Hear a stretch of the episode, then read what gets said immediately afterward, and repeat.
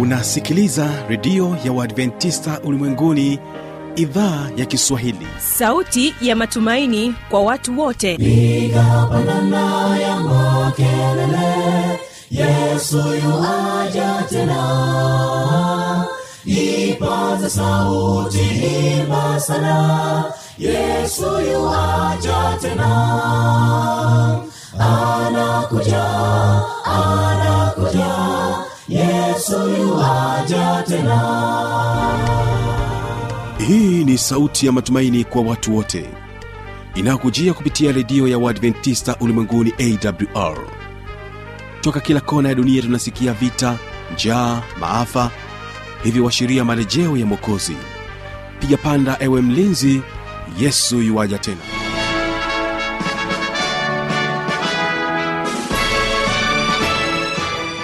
kwa mara nyingine tena mpendo wa msikilizaji unaendelea kutegea sikio idhaa ya kiswahili inayopatikana katika masafa mafupi ya mita bendi 25 lakini pia unaweza ukatusikiliza kupitia tovuti ya wwwawrrg karibu tena mpendo wa msikilizaji katika mfululizo wa mobili yetu yenye neno kuu linasema kwamba tumaini katika ulimwengu wenye changamoto. Na ikiwa ni katika siku ya tatu leo utaweza kusikiliza somo ambayo sema kwamba adui mbaya kuliko wote duniani. Utakuwa naye mchungaji godliven gese lakini kwanza wasikiliza watu kasa nit wanasema kwamba nifundishe kunyamaza.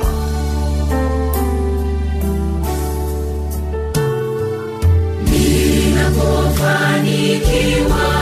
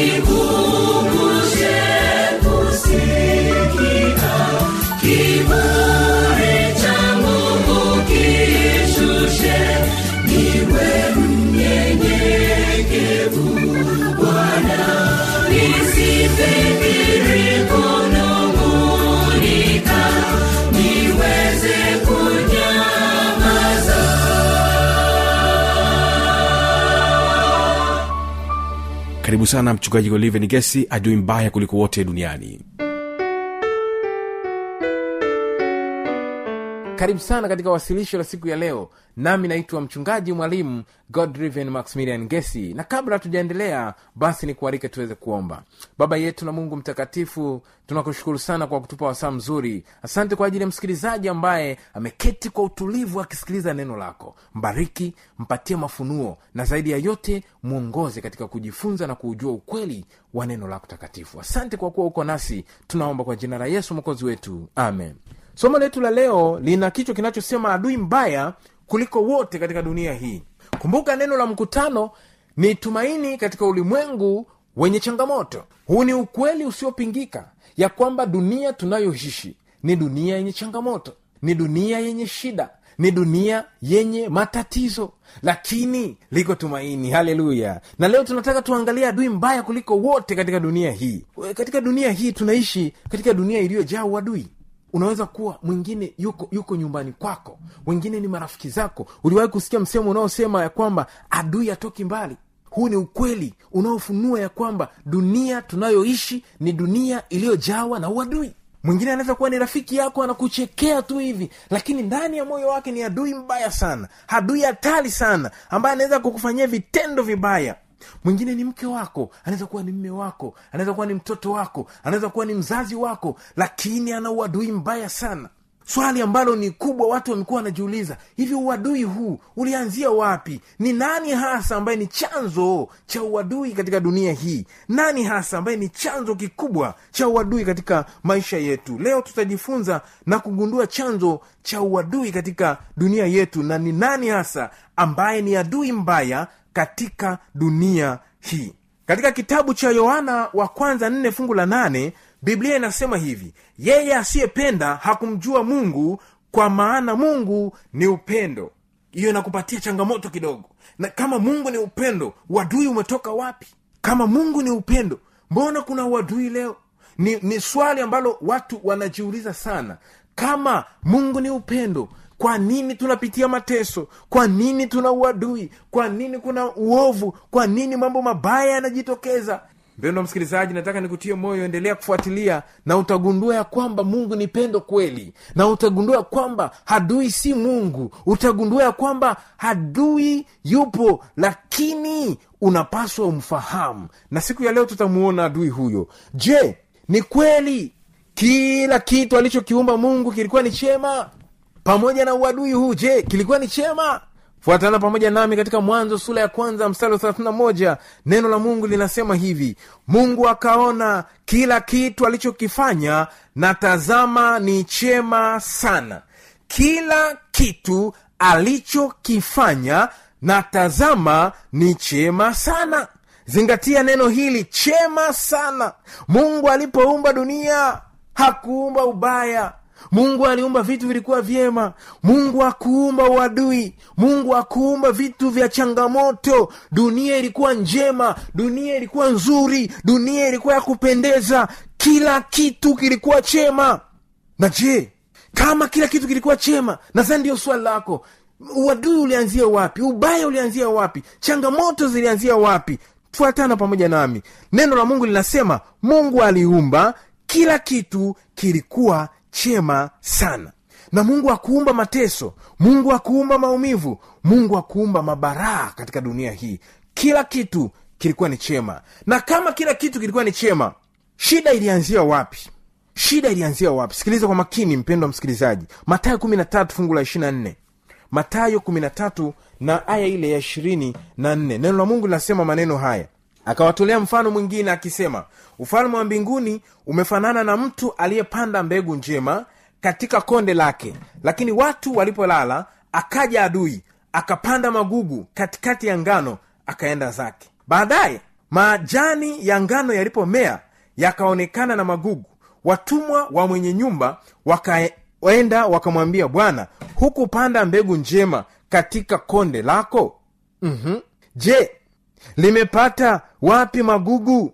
Akawaambia sikiliza akawaambia adui ndiye aliyetenda hivi. Hmm. bwana yesu asifiwe. Mungu alipoumba kila kitu kilikuwa chema kila kitu kilikuwa kizuri ngano mfano wa ngano safi adui akaja akapanda vitu vibaya. Na leo tunataka tumwangalie huyo adui mbaya ambaye alipanda vitu vibaya. Kumbe adui ndiye aliyesababisha mateso yote haya. Shida zote hizi maumivu yote haya ni adui. Tunahitaji tumfahamu huyu adui ni nani aliyeleta shida katika maisha ya mwanadamu. Katika kitabu kile cha ezekieli ezekieli 28 mstari ule wa 13 nitasoma mpaka 17 neno la mungu linamfunua wazi kabisa huyu adui ni nani? Kwa sababu mungu hakuleta mambo haya. Ezekiel 28 nitaanzia mstari wa 13 mpaka mstari ule wa 17 neno la mungu linasema ulikuwa ndani ya adeni bustani ya mungu. Kila jiwe la thamani lilikuwa kifuniko chako akiki na yakuti manjano na almasi na zabarajadi na shohamu na yaspi na yakuti samawi na zumaridi na baharamani na dhahabu. Kazi ya matari yako na firimbi yako ilikuwa ndani yako. Katika siku ya kuumbwa kwako zilitengenezwa tayari. Wewe ulikuwa kerubi mwenye kutiwa mafuta afunikaye nami nalikuweka hata ukawa juu ya mlima mtakatifu wa mungu. Umetembea huko na huko kati ya mawe ya moto. Ulikuwa mkamilifu katika njia zako tangu siku ile ulipoumbwa hata uovu ulipoonekana ndani yako. Kwa wingi wa uchuuzi wako watu wamekujaza udhalimu ndani yako nawe umetenda dhambi. Kwa sababu hiyo nimekutoa kwa nguvu katika mlima wa mungu. Kama kitu kilicho najisi nami nimekuangamiza ewe kerubi ufunikaye. Utoke katika hayo mawe ya moto. Moyo wako uliinuka kwa sababu ya uzuri wako. Umeiharibu hekima yako kwa sababu ya mwangaza wako. Nimekutupa chini nimekuraza mbele ya wafalme wapate kukutazama. Bwana yesu asifiwe. Nabii ezekieli anatupatia picha pana ya kugundua adui aliyepandikiza mbegu za uadui katika dunia hii adui aliyepandikiza mbegu za mateso na, ma, na, na matatizo adui aliyesababisha vifo adui anayeleta ajali anamfunua adui huyu. Na nabii ezekieli anapomfunua adui huyu anafunua akieleza kule alipokuwa. Zingatia maneno haya. Anasema kwanza alikuwa ndani ya bustani ya mungu. Ishara ya uwepo wa mwenyezi mungu mwenyewe. Alikuwa ni kerubi mwenye kutiwa mafuta the anointed cherubim kerubi aliyetiwa mafuta. Maana yake sikiliza vizuri mbinguni kuna maraika na maraika hawa wanazidiana ngazi. Hapa tunatajwa huyu alikuwa ni maraika wapo malaika wanaitwa maserafi na wapo malaika wanaitwa makerubi. Malaika huyu anayetajwa anasema yeye alikuwa ni kerubi. Kerubi kerubi afunikae anasema kerubi afunikae ni kiumbe maana aliumbwa. Nabii anasema aliumbwa kwa ustadi wa hali ya juu mwanzoni kabisa alikuwa ni mkamilifu. Ndio maana tunasema mungu akuumba vitu vibaya. Alikuwa ni mkamilifu katika njia zake hata siku uovu ulipoonekana ndani yake. Nazingatia uovu ulianzaje? Uovu ulianza ndani ya moyo wake kiburi kiliinuka kwa sababu ya uzuri wake. Na hivyo akajiinua akataka na yeye awe kama mungu. Ne- neno la mungu linasema moyo wako moyo wako uliinuka. Na nabii nabii isaya anaeleza vizuri katika kitabu cha isaya kumi na nne mstari wa kumi na mbili. Isaya anaeleza isaya kumi na nne mstari wa kumi na mbili nitasoma mpaka kumi na nne. Anasema hivi. Neno la mungu linasema hivi. Jinsi ulivyoanguka kutoka mbinguni ewe nyota ya alfajili mwana wa asubuhi jinsi ulivyokatwa kabisa ewe uliowaangusha mataifa nawe ulisema moyoni mwako nitapanda mpaka mbinguni nitakiinua kiti changu juu kuliko nyota za mungu nami nitaketi juu ya mlima wa mkutano katika pande za mwisho za kaskazini. Nitapaa kupita vimo vya mawingu nitafanana na yeye aliye juu. Mmeona shauku hii ya ukuu kiburi kwa sababu ya uzuri aliyokuwa ameumbiwa malaika huyu mwenye nguvu malaika mwenye hadhi ya juu ukitoka yesu alifuata yeye akasema nitakiinua kiti changu nitafanana na yeye aliye juu. Na shida ikaanzia hapo ndani ya moyo wake ndani ya moyo wake kiburi kikaanza dhambi ikaanza. Akiwa mbele za mungu kabisa mbinguni unajua dhambi ilianza ndani yake. Ukisoma vitabu vinaeleza ya kwamba hata ye mwenyewe ilifika mahali alishangaa hii shida ilipoanzia. Lakini hatuwezi kukataa ya kwamba ilianzia wapi. Neno linasema ya kwamba ilianza ndani ya moyo wake kwa sababu ya uzuri wake kwa sababu ya vile alivyoumbwa na uzuri alisema moyoni mwake nitapanda mbinguni. Alisema nitakiinua kiti changu. Alisema nitaketi pande za mwisho za mkutano za kaskazini naye atafanana na yeye aliye juu. Kwa hali ya kawaida mzazi akizaa mtoto mtoto anaweza kusema kweli ninataka mimi ndio nichukue kiti cha baba mimi ndio niwe mtawala katika nyumba hii haiwezekani. Na ndivyo ilivyokuwa kwa ki, kiumbe huyu. Shida ilianzia kule mbinguni ndani ya moyo wake akisimama mbele za mwenyezi mungu. Na biblia inasema hivi baada ya kusaidiwa na kushindwa kukubali biblia inasema hivi katika ufunuo kumi na mbili fungu la saba. Ufunuo kumi na mbili fungu lile la saba.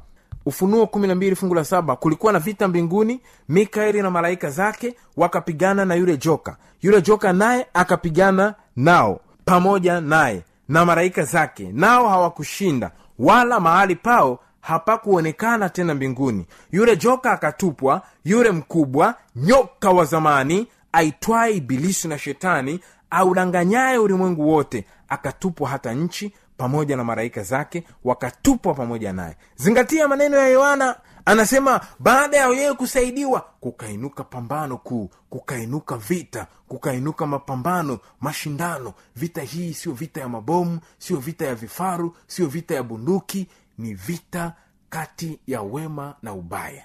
Na vita hii imeanza kwa kiumbe huyu kuwa na kiburi ndani yake kutaka kufanana na mungu. Pambano likaendelea. Mikaeli hapa anatajwa huyu ni yesu kristo. Neno la kiunani mikaeli neno la kiunani linalomaanisha ni nani aliye kama mungu? Who is like god? Mikaeli ambaye ni yesu kristo anapokuwa katika mapambano akapambana na adui. Na adui ametajwa kwa majina hapa alikuwa ni nyoka wa zamani joka ana sifa ya uongo. Ukisoma yohana nane fungu la arobaini na nne yeye ni mwongo ni mshtaki. Anatajwa ni shetani ni mshtaki ni ibilisi. Yeye shida ilipoanza akiwa mbinguni mungu akamtupa. Na biblia inasema akamtupa pamoja na maraika zake. Akatupwa. Na alipotupwa neno mungu linasema maneno haya katika ufunuo kumi na mbili. Ufunuo kumi na mbili mstari ule wa kumi. Ufunuo kumi na mbili mstari wa kumi anasema ya kwamba nikasikia sauti kuu mbinguni ikisema sasa kumekuwa uokovu na nguvu na ufalme wa mungu wetu na mamlaka ya kristo wake. Kwa maana ametupwa chini. Bwana mm, asifiwe. Ametupwa chini. Zingatia neno hili. Kama shetani anakutesa mahali popote atatupwa chini.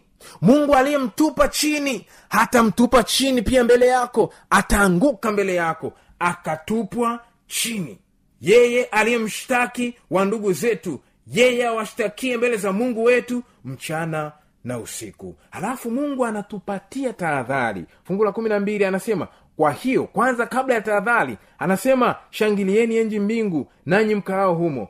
Ole! Tahadhari inakuja. Ole wa nchi na bahari kwa maana yule ibilisi ameshuka kwenu mwenye ghadhabu nyingi akijua ya kuwa ana wakati mchache tu.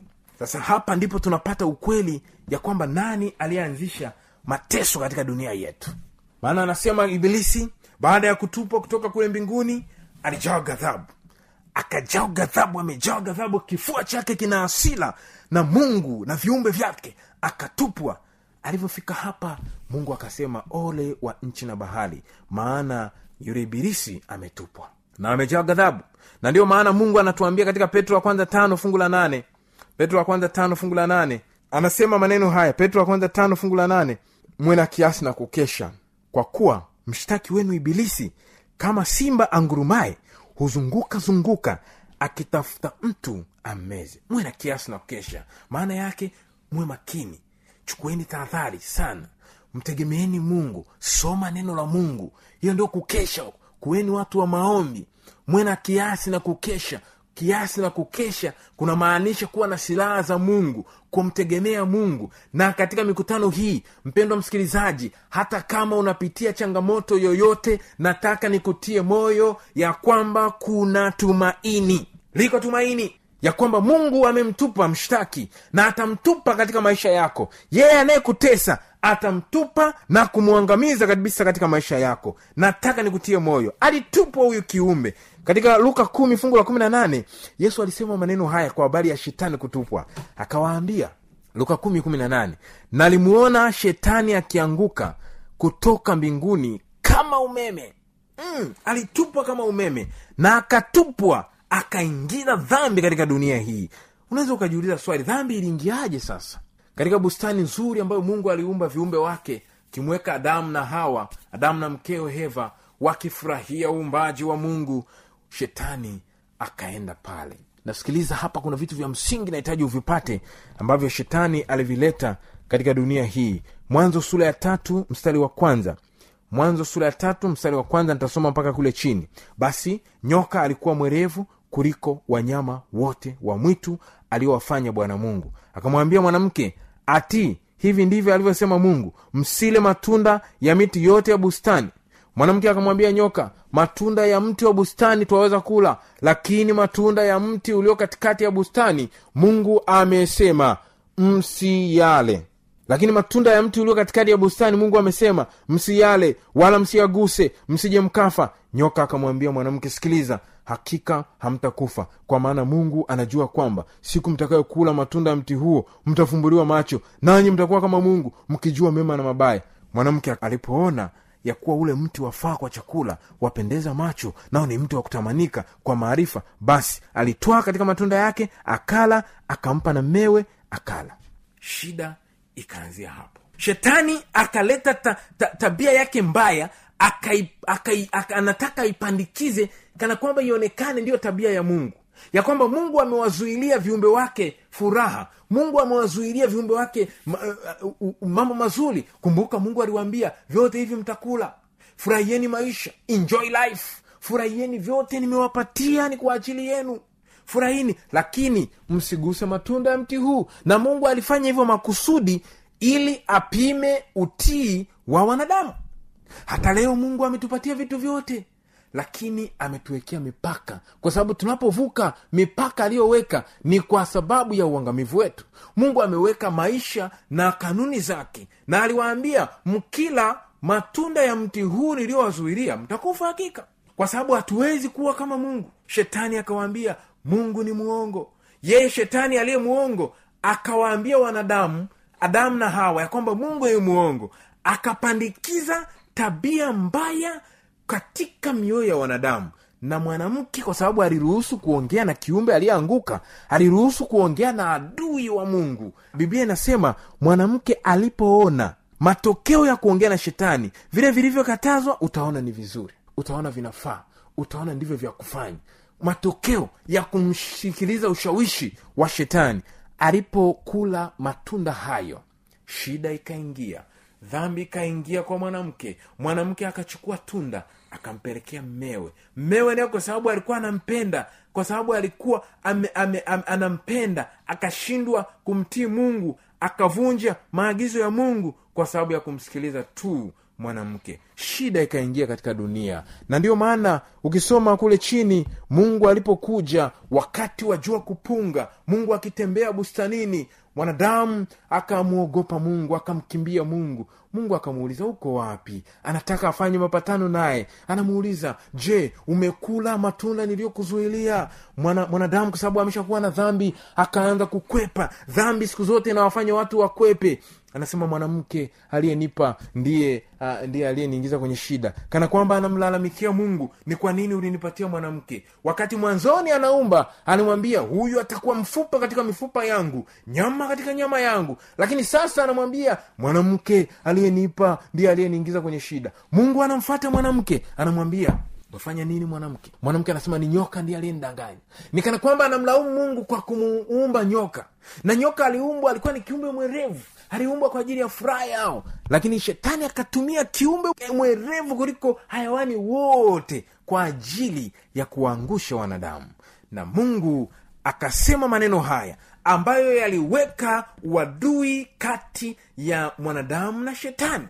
Ili mwanadamu asiendelee kufanya mambo ya kishetani kwa sababu mungu anampenda haleluya. Na katika, katika neno hili kuna ahadi tam sana hapo. Mwanzo tatu fungu la kumi na tano mwanzo tatu fungu la kumi na tano sikia ahadi hii ya thamani. Mungu akasema nami nitaweka uadui kati yako yaani shetani na huyo mwanamke yaani watu wa mungu. Na kati ya uzao wako na uzao wako na uzao wake yaani uzao wa mwanamke utakuponda kichwa na wewe utamponda kisigino. Bwana yesu asifiwe. Maneno haya yanatia moyo na hii ni ahadi ya thamani kubwa sana inayoonyesha jinsi mungu anavyoshughulika na mambo ya wanadamu. Baada ya dhambi kuingia mungu aka in akaingilia kati kwenda kuvunja uadui kuvunja dhambi na kuweka uadui wa kudumu kati ya mwanadamu na shetani. Mashetani ni maadui shetani hata anakupatia kinywaji anakupatia chakula anakubembeleza anakuvutia timing. Akikupata atakuvunja atakuua. Ni adui. Mungu anasema nitaweka uadui. Na uadui huu una habari njema ya kwamba mzao wa mwanamke atamponda adui yetu kichwa na adui yetu atamjeruhi kisigino. Hapa hakuna anayebaki salama. Ha, hakuna anayebaki bila kujeruhiwa sore hakuna anayebaki bila kujeruhiwa uzao wa mwanamke unajeruhiwa kisigino. Na kujeruhiwa kisigino hakumfanyi afe. Lakini shetani alijeruhiwa kichwa alipondwa kichwa kikasagwa sagwa. Na baada ya kusagwa sagwa ndipo habari zake zinakatikia hapo. Pamoja na mabaya yote aliyoyaleta duniani bado amepondwa kichwa amesagwa sagwa kichwa. Na kesho tutaangalia ahadi hii ya thamani katika upana wake. Tutamwangalia shujaa wa thamani ambaye mungu ametupatia kwa ajili ya kutupatia maisha yenye kufanikiwa maisha yenye kusonga mbele katika changamoto. Asante kwa kusikiliza siku ya leo na ninapo ninapohitimisha nikukaribishe tuweze kuomba. Baba yetu na mungu mwema tunakushukuru sana kwa kutupa wasaa mzuri wa kuweza kujifunza siku hii ya leo. Mpendwa msikilizaji anasikiliza na amegundua ya kwamba katika dunia hii adui yetu ni shetani shetani anaweza kuwatumia wanadamu anaweza kutumia mke wangu anaweza kutumia mme wangu anaweza kutumia mtoto anaweza kutumia bosi anaweza kutumia mtu yeyote kama alivyomtumia nyoka na kama alivyomtumia mwanamke shetani ni adui. Mungu ninakusihi wasaidie wasikilizaji wapate kufahamu ya kwamba adui yetu katika dunia hii ni adui mmoja naye ni shetani. Na hivyo mungu wetu tupatie nguvu ya kumwamini mzao wa mwanamke ambaye ni yeye pekee anatupatia nguvu ya kushinda kwa sababu yeye alimponda kichwa. Asante kwa ahadi ya thamani hii. Bariki msikilizaji kwa jina la yesu mwokozi wetu. Amen asante msikilizaji na nipende kutoa mawasiliano katika e, siku ya leo na ikiwa una swali una changamoto unahitaji ubatizo unahitaji e, kujifunza zaidi piga simu zifuatazo. Sifuri saba sita mbili tatu sita saba moja sita tisa. Mungu akubariki sana. Karibu tena. Mimi ni fanuel tanda tuungane tena kesho ambapo kutakuwa na somo zuri ambayo sema kwamba shujaa wa zama zote